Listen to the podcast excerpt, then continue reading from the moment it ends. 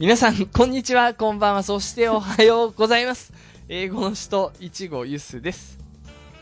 みごりさです。あ、言ったね、だって、いちごって言われたら言うしかないでしょ。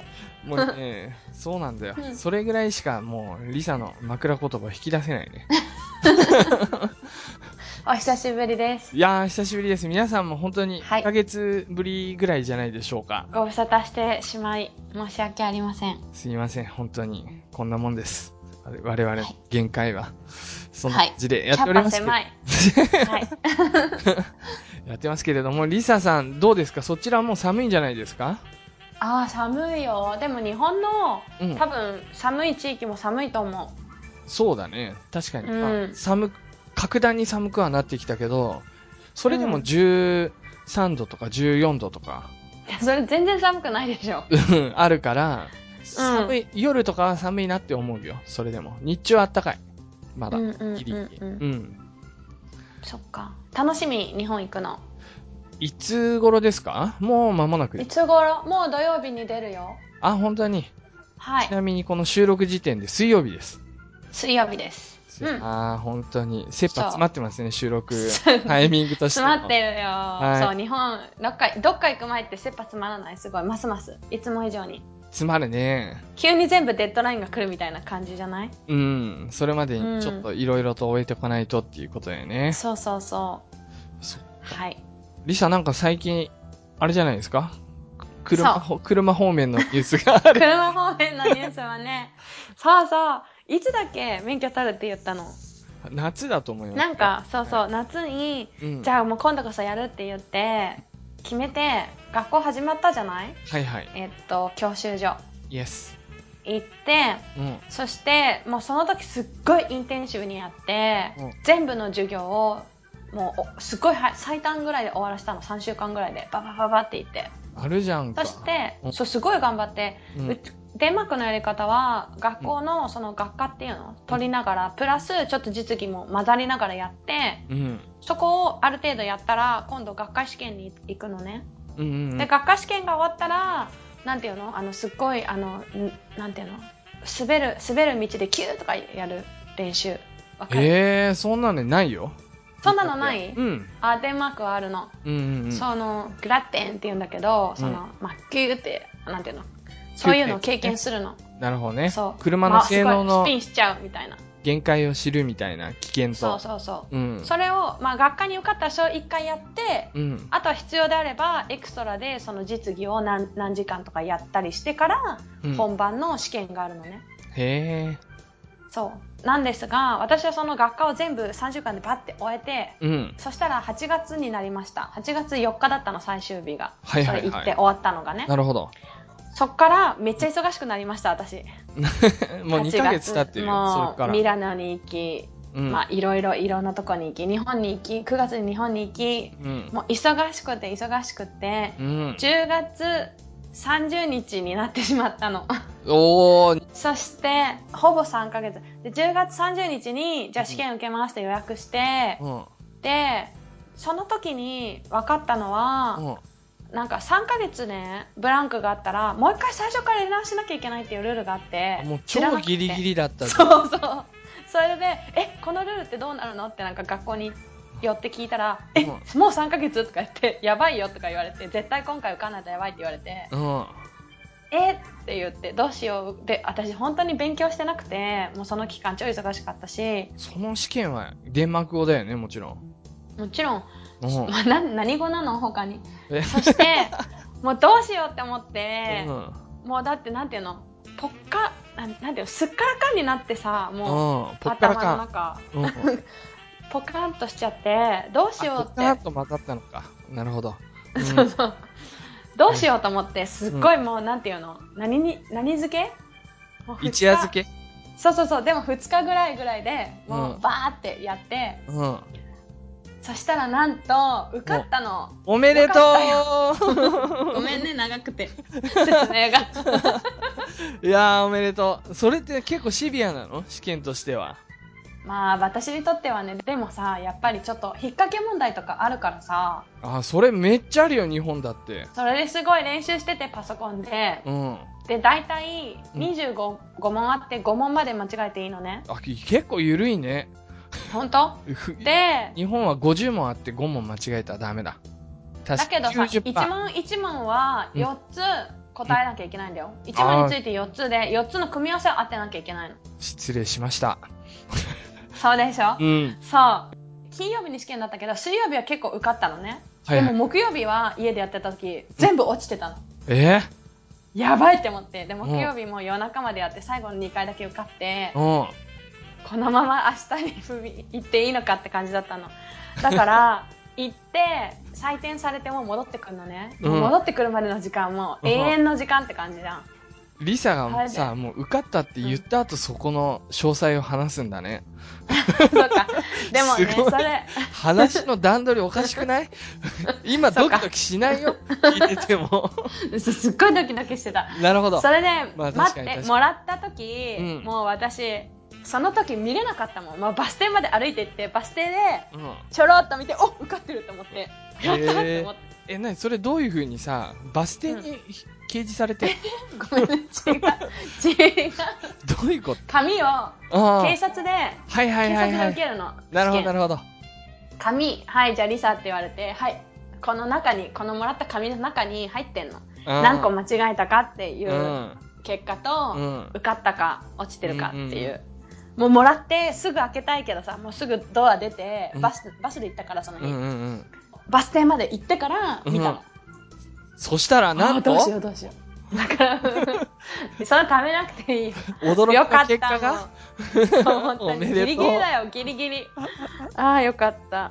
へあーほえ。っとしてる。でもほっとしてる場合じゃないの。今度また日本に行くでしょ？うん。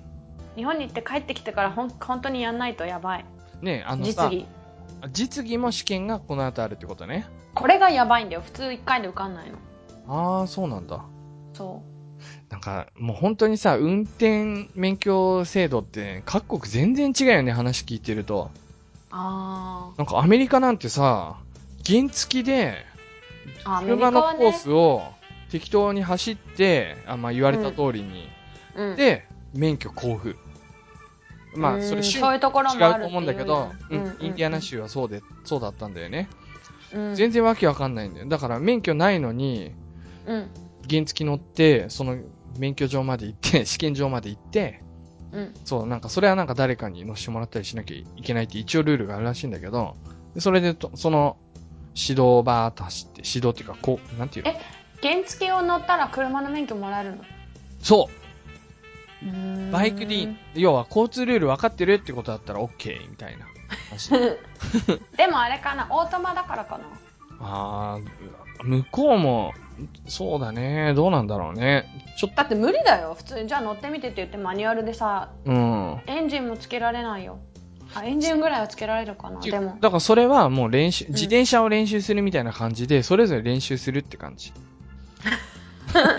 免許がないと道路で練習できないだろうっていう感じだよ。危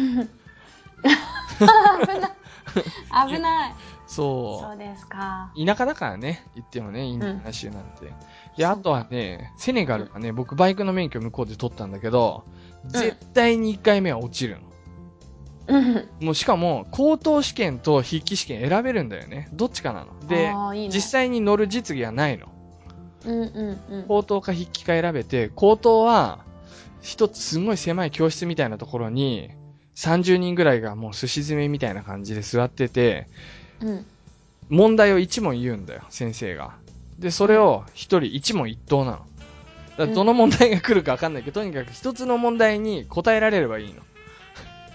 せききれいに答えられればいい。でもな、ちょっと長い文章題みたいな感じだから、うんそんなに丸か×かみたいな話じゃないんだけど、うん。でそれで、俺、俺の番になったんだけど、もう何言ってるかも全然わかんないし、その、ついてすぐだからね、なんかフランス語バーっと言ってるんだけど、うん、うんやっぱ専門的でわかんねえなと思って適当に一応喋るんだけど、うん。わかったって言って次の人行って、ユース今回落ちたって言われて、で、次回また来いって。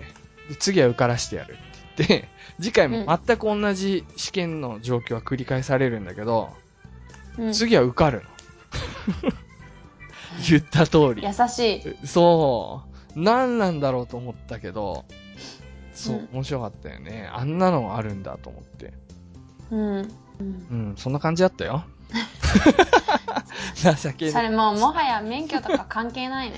関係ないね。でも日本でバリバリ乗れる人だから、僕は。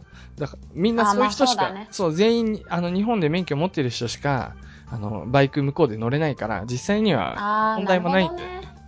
うんなるほどね。そう、そういうのを向こうに伝わってわかりやした。はい、そんな感じですよ。はい。というわけでですね、こちらのはい番組では、英語に対する皆さんのアレルギーをなくし、前向きに取り組んでいただけるような番組を目指しております。それでは、本編うんスタート。はい。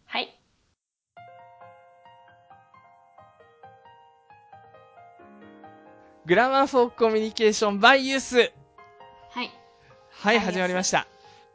今回はですね、グラマーです。あの、なんか別にね、文法をやってくれっていう声は、一人からも来てないんだけれど、なんとなく、僕らの中で文法ももうちょっと触れた方がいいんじゃないっていう雰囲気があったので、ちょっと今回、はいあの、用意したいんですけれども、うん。したい、したんですけれども、あの、 TOEIC、はい。11月15日にあるんですよ。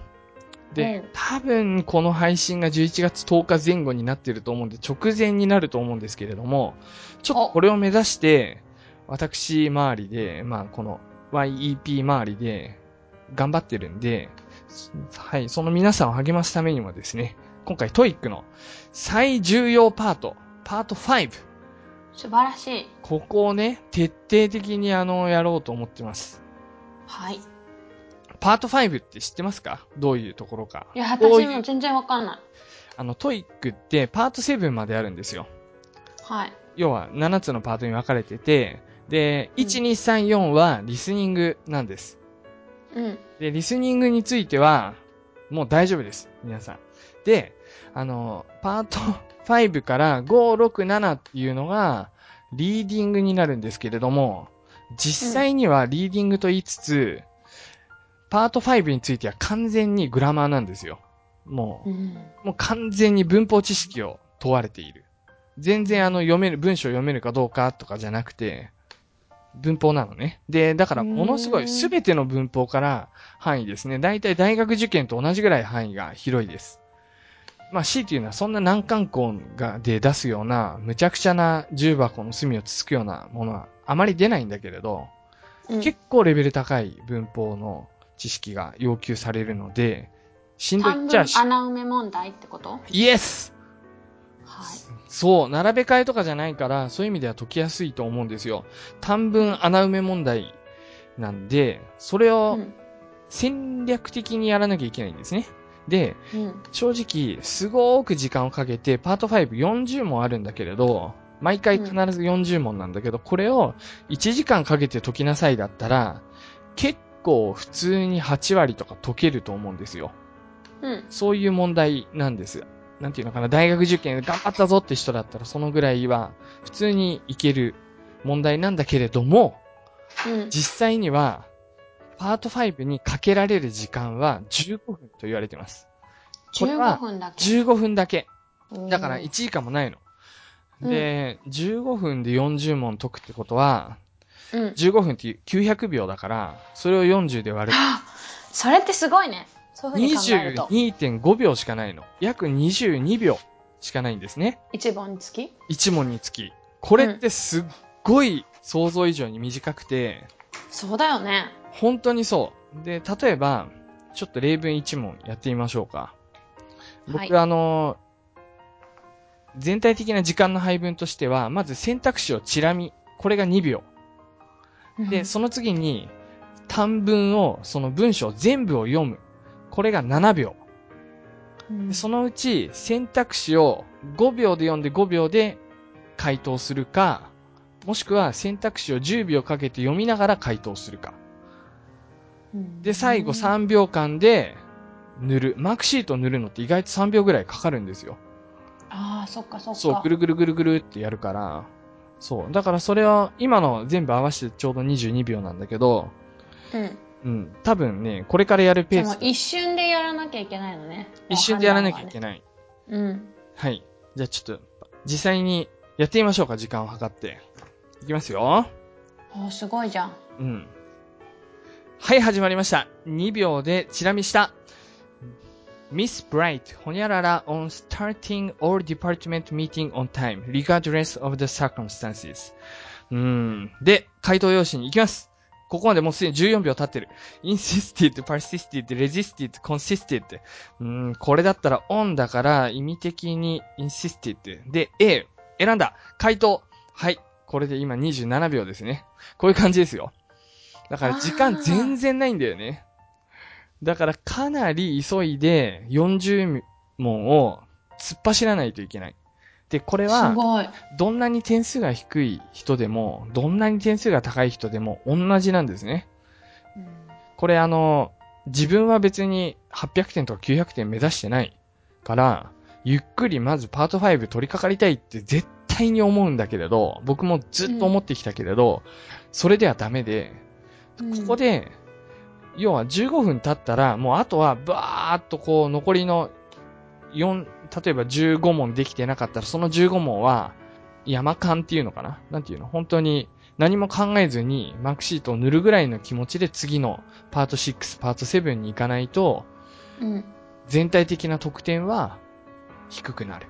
これ間違い。なぜかってういうと、パート5って時間、んちょっと悩み出すと1分ぐらいすぐ経っちゃうんですけど、だけどその1分あったら、パート7の問題1問確実に解けるんですよ。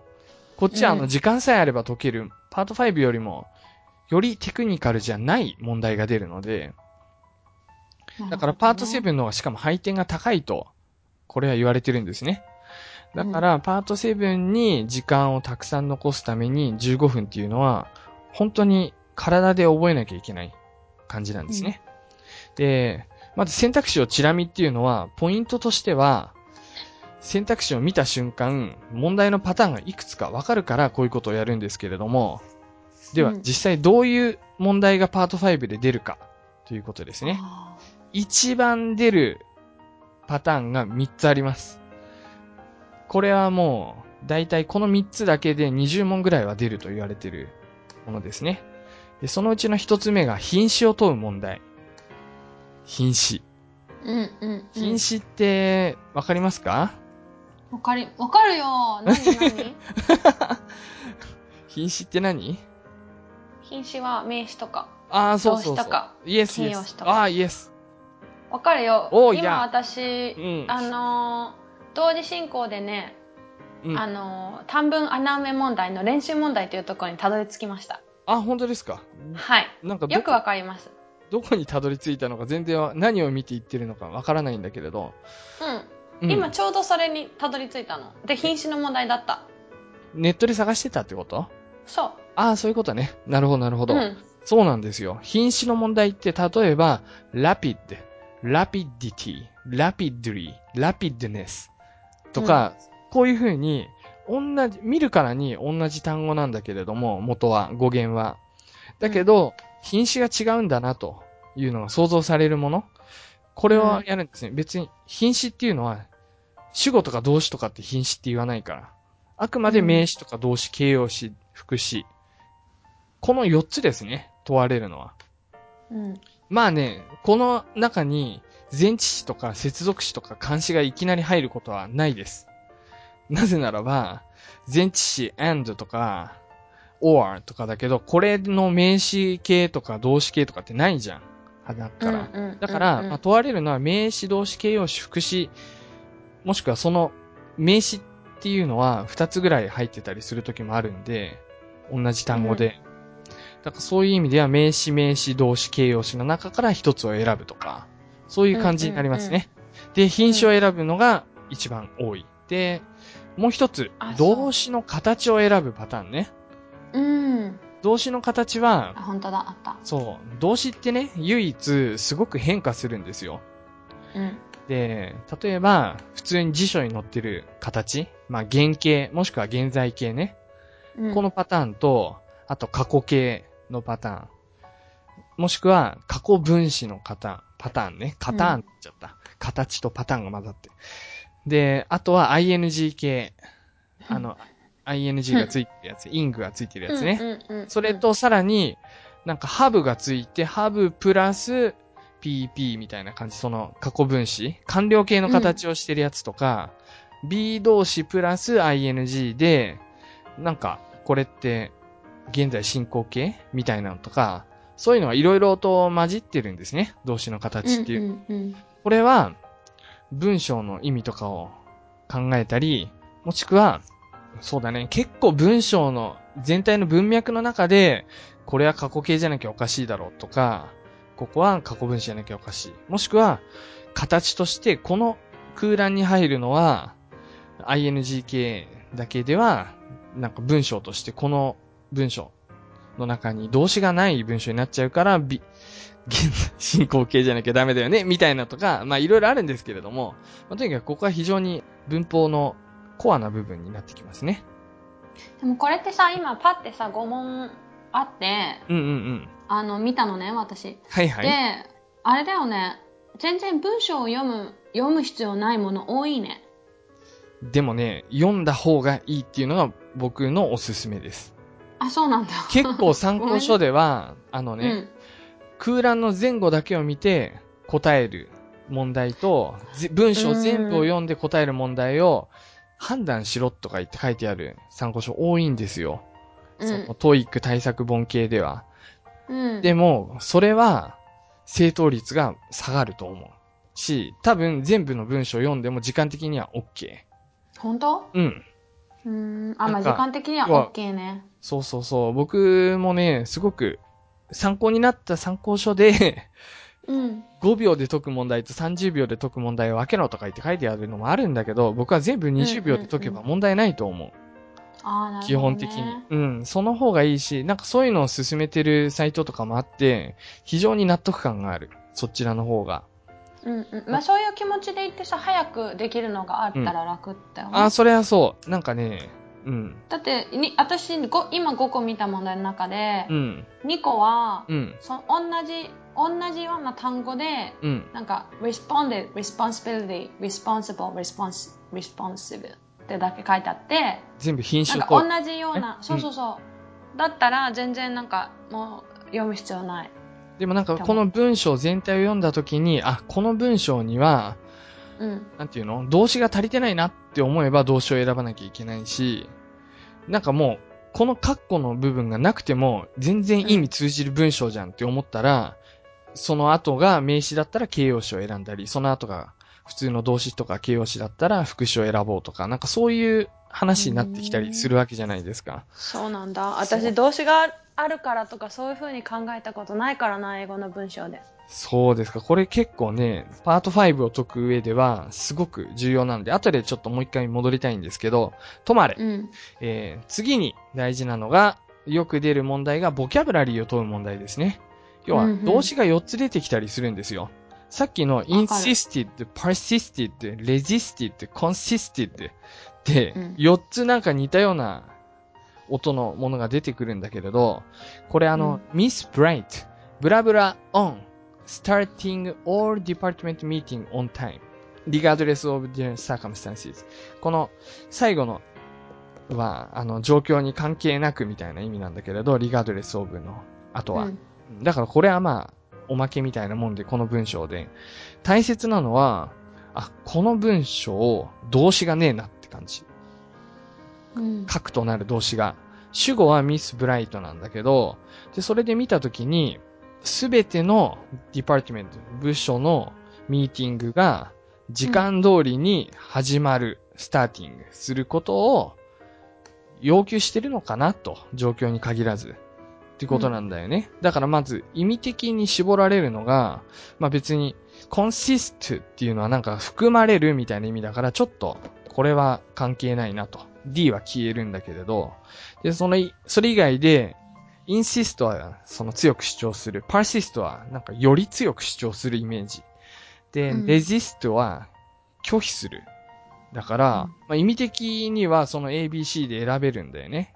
まあ、うん AB は似た意味で C は真逆の意味になるんだけど、その時に on でその後が前置詞の問題にもなるんだけれど、insist on なんだよね。で、persist in なんだよね。組み合わせ的に必ず。だから、レジストの場合は on いらないんだよね。逆に言うと。うんだからうん A を選ぶんだけれど、うんそういうような感じで、とりあえずこの意味と、あとはその動詞の使われ方っていうのを覚えておかないと、まあダメな問題ですね、この場合は。だから、うんまあ品詞の問題っていうよりもボキャブラリーに近いんだよね、これは。あくまで。だからこういうボキャブラリーの問題っていうのもすごいたくさん出ます。うんだからこの品詞、動詞の形、ボキャブラリー、この3つは絶対に必要。で、そこからちょっと重要度が下がって、毎回何問か出るのが前置詞と接続詞の問題。それぞれ出ます。うん正直この2つを合わせると、その品詞とか動詞の形に匹敵するぐらいの分量にはなるんだけれど、うんまあ、ここら辺もね、覚えるしかないんだね、基本的に。接続詞って言っても、せまあ、接続詞の場合は、まあ、否定なのか、その逆説なのか順説なのか、そういったところを意味的に接続詞分かってれば、その前後の文章を読まないといけないとか、そういう必必要は出てくるけど、もう前置詞に関してはもうほとんどね、動詞との組み合わせであったり、その文脈であったりするから、これはもう覚えるしかないってやつですね。うんで、さらに重要度が下がって、代名詞、あとは比較級とか、そういうのがあるんだけれど、まあ代名詞っていうのは、one とか another とか other とか the other とか the others とか、そこら辺の違いをしっかりと認識しているか、もしくは it とか its とか his とか hers とか、そういう認証代名詞系ね。ここら辺もしっかりと意味を抑えているか。myself とかも含めて。うんうんで、そういうのを覚えておくと、まあだから、落ち着いて取り組めば代名詞もまあわからない問題ではない。文章全体を特に見なきゃいけないっていうのはこういったところもありますね。うんで、今回は、まあ動詞の形はこれ文法一個一個やっていくしかないし、で、ボキャブラリーはコツコツボキャブラリーをやっていくしかない。で、うん解き方さえ分かれば、割と対応できるのが品詞の問題なんですよ。で、かつ品、最も品質なんで、ちょっとここを今回は取り上げたいんですけれど、うんさっきもちらっと言いましたけれど、まず、はじめに選択肢をチラ見して、あ、これは品詞の問題だなって思ったら、この文章を読んでる間に、結局空欄があるわけじゃん。うんで、この空欄を除いた段階で、文章が完成しているかどうかを見るんですね。要は、空欄がなくても文章として成立しているか、英語として。英語の英文として。で、英文で絶対になくてはならないのって主語と動詞。なんか、語分岐しかないんですよ、英語の型って。うん SV、もしくは SVC、SVO、SVO、SVOC ってあるんだけど、この中で共通しているのが SV で、必ずこの S と V があるかっていうのをしっかりと見ないといけない。ですね。特に V があるかどうかっていうのは結構重要で、で、この V っていうのは動詞、バーブのことなんだけれど、実は動詞の中には以前もだいぶ時間をかけて順動詞をやったと思うんですけれど、覚えてますか？なんか今回は ing 系とか、今回はうん。過去分詞系とか言って、なんか3週ぐらいにわたってやった、3回ぐらいにわたってやった気がするんだけれども、うん。要は、文章の主語があって、私は走る。私は走った。私は勢いよく走った。とか、私は走りながら音楽を聴いていた。とか、いろいろあった時に、私は走りながら音楽を聴いていただと、私は音楽を聴いていたっていうのが文章として最低限必要なパーツ、パーツの SV なのね。うんだからこの音楽を聴いていた、その特に聴いていたの部分だよね。私は聴いていた。何を聴いていたかっていうと音楽をなんだけど、私は聴いていた。この聴いていたは、この文章におけるメインの動詞になるんですよ。うんで、私は走りながらの、この走りながらの走りっていう、走るっていう段、動詞が入ってるんだけれど、これは走りながらっていう状況を説明しているだけだから、サブの動詞なんですね、メインじゃなくて。うん要は裏方動詞なんですよ。うん動詞の役割だけじゃなくて、副詞の役割を、動詞を修飾してるわけだから、副詞の役割も兼ねてるんだね。うん。こういう風に、もう、私は走りながら音楽を聴いていたの。この聴いていたっていうのは動詞の役割しかしていない。うん。これはもう、主役はもう、もう主役の役しかしてないんですよ。うん。脇役は、ラーメン屋の役をやったり、蕎麦屋の役をやったり、なんかちょいちょい出てきたり、要は、要は二役やったりするパターンもあるんだね。